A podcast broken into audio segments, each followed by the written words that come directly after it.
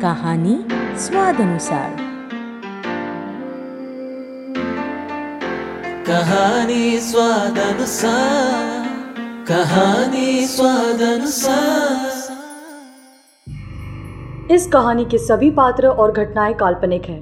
अगर किसी व्यक्ति या घटना से इसकी समानता होती है तो इसे मात्र एक संयोग कहा जाएगा।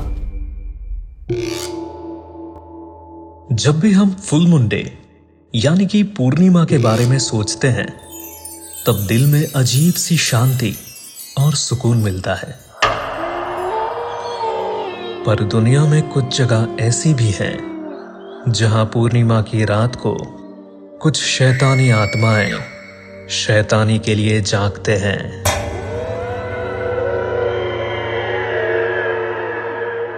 अपने दादाजी से सुनी हुई इस बात को अभिलेख आज भी याद करता है।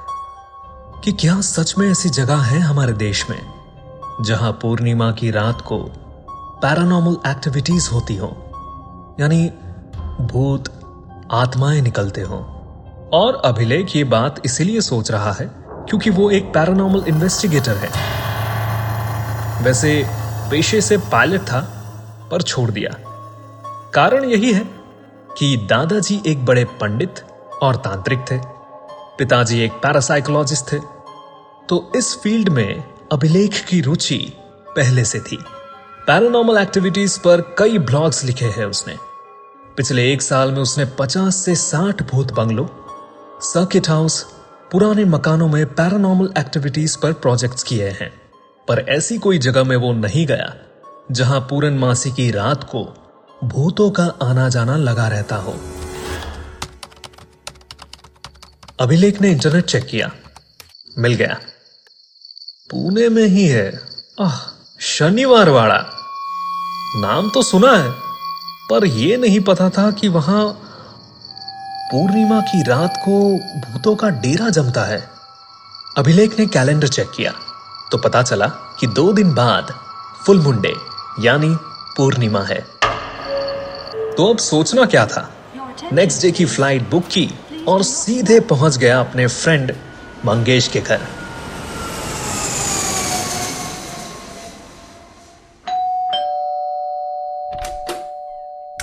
ब्रो ब्रो इतने सालों बाद कितनी बार बुलाया तुझे पर कभी नहीं आया। और आज एकदम से? सब कुछ यहीं पूछ लेगा। अच्छा सुन चाहे पहले फ्रेश हो ले फिर आराम से चाय पे बैठ के चर्चा करते हैं।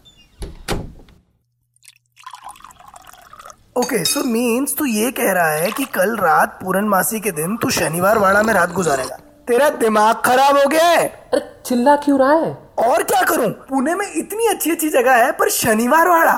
You know my profession right ठीक है पर इसमें मैं तेरी क्या मदद करूँ? कुछ नहीं सिर्फ़ ड्रॉप एंड पिकअप फैसिलिटी चाहिए था। हाँ कैब ड्राइवर हूँ ना मैं। ये बोलते ही दोनों हंस पड़े। दूसरे दिन दोपहर को तीन बजे के आसपास मंगेश ने अभिलेख को शनिवार वाड़ा के पास छोड़ा।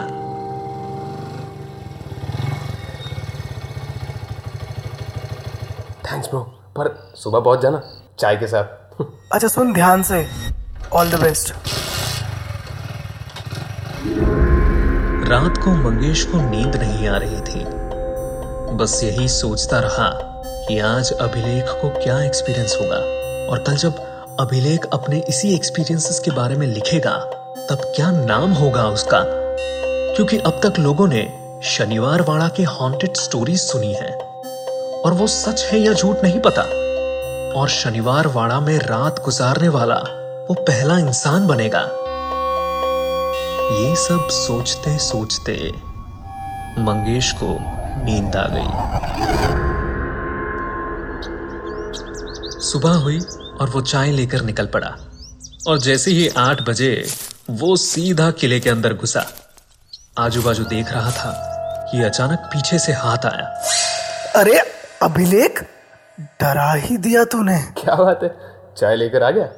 चल उस पेड़ के पास बैठकर पीते हैं। कल रात क्या हुआ? अरे भाई चाय की चुस्की तो लेने दे।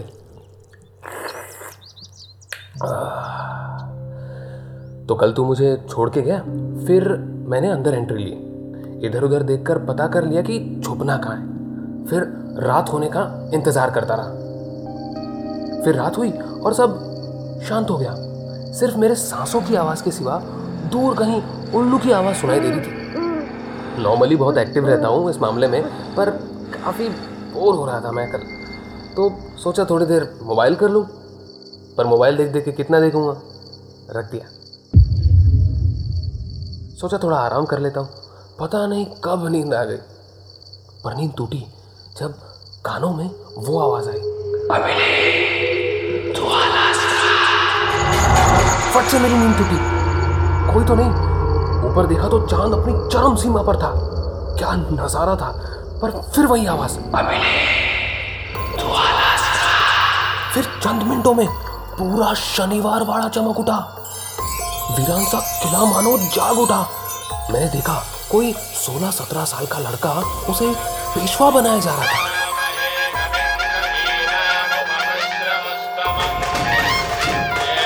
सब चिल्ला रहे थे, नारायण राव की जय, नारायण राव की जय। चारों तरफ़ सिर्फ़ खुशियाँ ही खुशियाँ पर अचानक कुछ लोग तलवारें लेकर वाड़े में घुस गए। उन्होंने हमला कर दिया। मैंने देखा वो 16-17 साल का लड़का भागा। वो चिल्ला रहा था काका मला वाचवा काका मला वाचवा। पर किसी ने उसकी नहीं सुनी।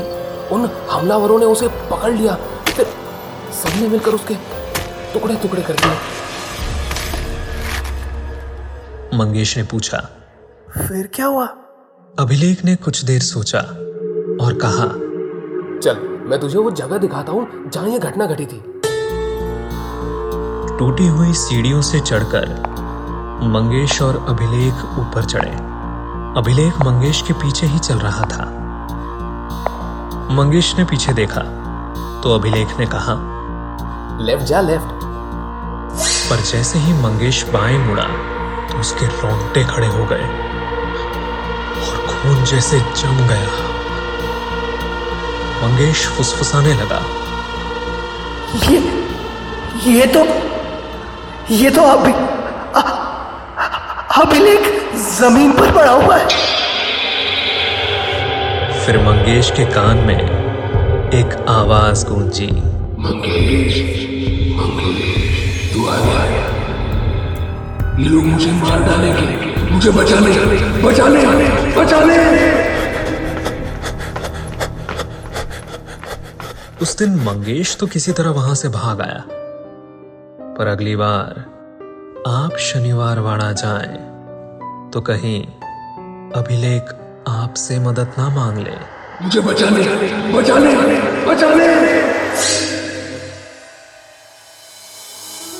आप सुन रहे थे कहानी the cursed fort written and narrated by Shoman Sound design Rohit. Voice of Abhilek H. Vardhan.